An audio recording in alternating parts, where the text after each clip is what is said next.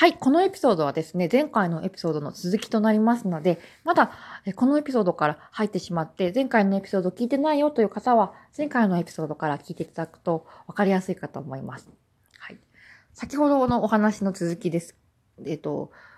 そうですね、ネットワークビジネスとか、うん、宗教とか、まあ何でもそうですけれども、自分で100%理解して納得した上でもの選択。入信とか、まあ、入会とかであれば、それは OK ですよね。周りがとやかく言う、あの、筋合いはない。ですよね。そう周りにとやかく言われる筋合いはないですけれども、私が先ほど紹介したように、初めは、ピアノ教室とか英語教室とか、えー、っていう名目で人を集めておいて、結局出口が宗教だった。そう自分はピアノを習いに行ったって思ったのに、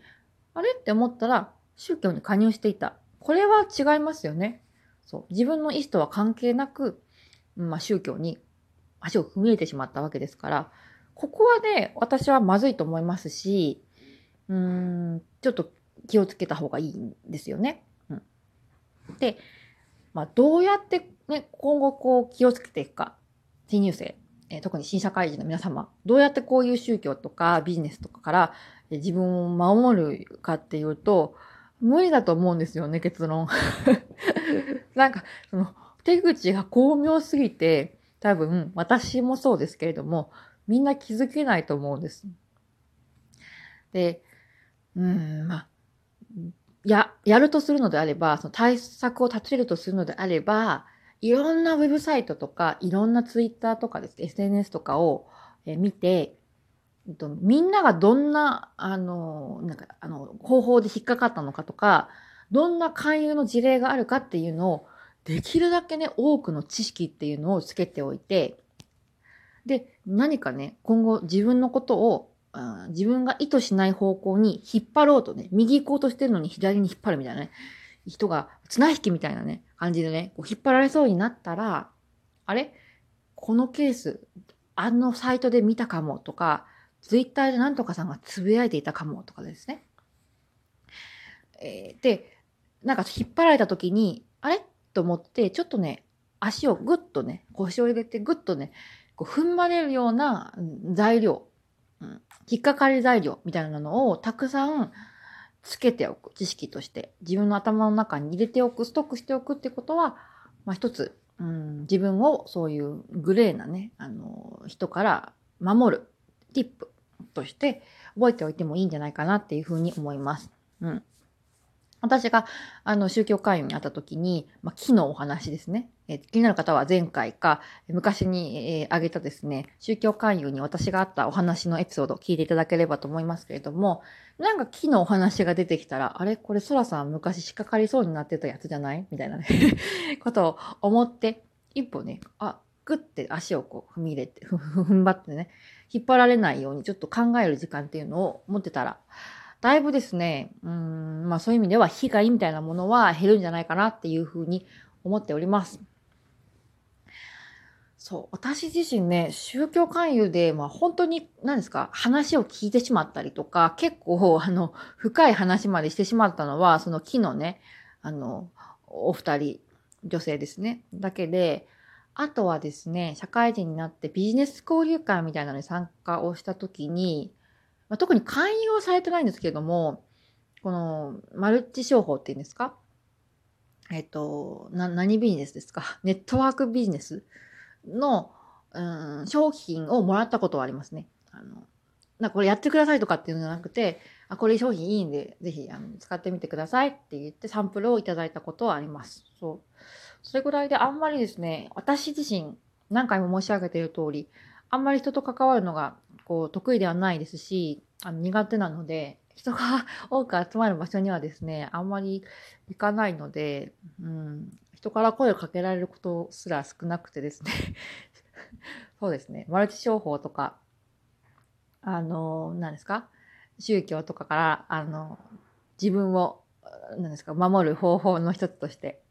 あの人とあんまり関わらないっていうのも 切りておいてもいいかもしれないですけれども、これはちょっと冗談ですけれども、はい。そうですね。本当になんか、そういう若いね、あの、まあ、頑張ろうとかね、これからもう、何ですか、新天地で、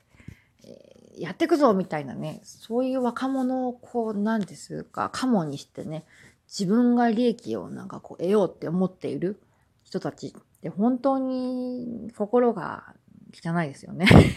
うん。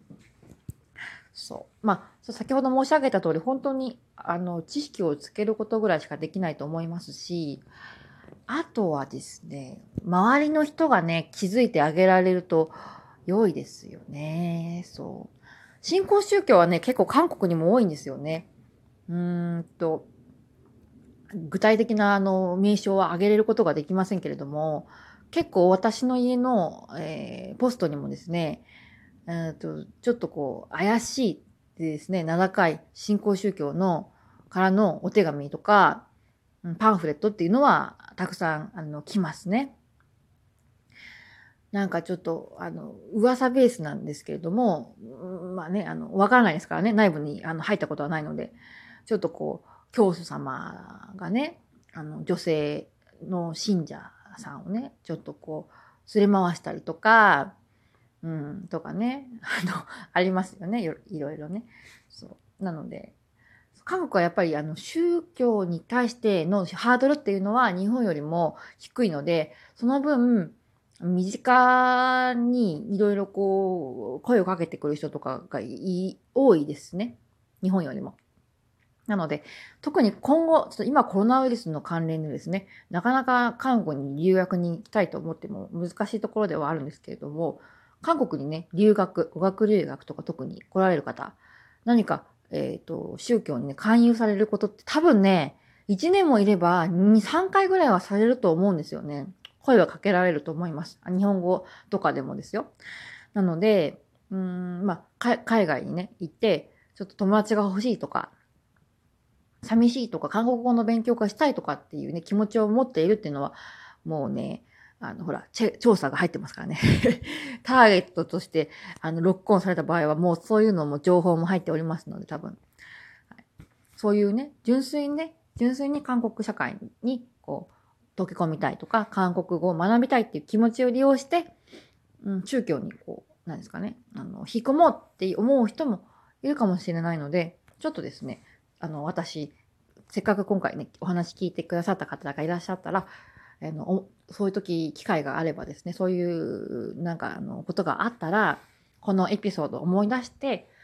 うん、こういうなんか事例ってないかなって調べてみたりとか、あとは周りの人に相談してみたり、何かどこかに行こうって言われたら一人で行かずにですね、周りの、まあ、あの、語学堂とかのお友達とかと一緒にね、行ったりとかね、複数人で行ったりとかして、自分がね、なんかこう、危ない目に遭わないように、もう、石橋は支えて渡るってこともありますからね。あの、特に外国なので、本当にあの、気をつけて気をつけてですね、あの、生活できたらいいんじゃないかなっていうふうに思っております。さて話が、えー、2つのエピソードにまたぐ、なんか超大作になってしまいましたが、いかがでしたでしょうか？そう。そうね、なんか、うん、怖いですよね。重ねてになりますけれども、自分がこう理解した上で入ってしまうというか、入ったりとか、で、入って失敗しちゃったとかね、入ってなんか、え、こんなはずじゃなかったとかっていうのであれば、